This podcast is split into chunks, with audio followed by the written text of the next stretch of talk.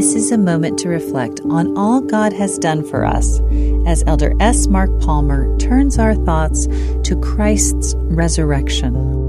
The fundamental principles of our religion are the testimony of the apostles and prophets concerning Jesus Christ that he died, was buried, and rose again the third day.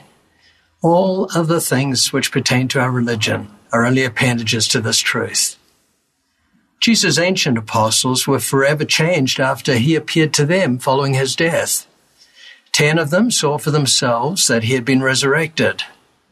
Thomas, being initially absent, declared, Except I shall see, I will not believe. Later, Jesus admonished Thomas, saying, Be not faithless, but believing. Then the Lord taught the vital role of faith. Blessed are they that have not seen and yet have believed. The resurrected Lord gave his apostles the charge to testify of him.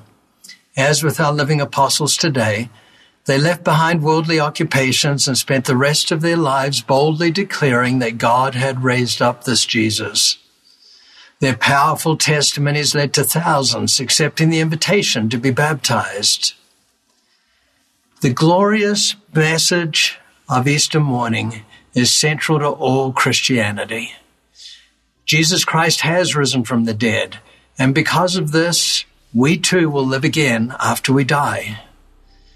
This knowledge gives meaning and purpose to our lives. If we go forward in faith, we will be forever changed as were the apostles of old. We, like them, will be able to endure any hardship with faith in Jesus Christ. This faith also gives us hope for a time when our sorrow shall be turned into joy.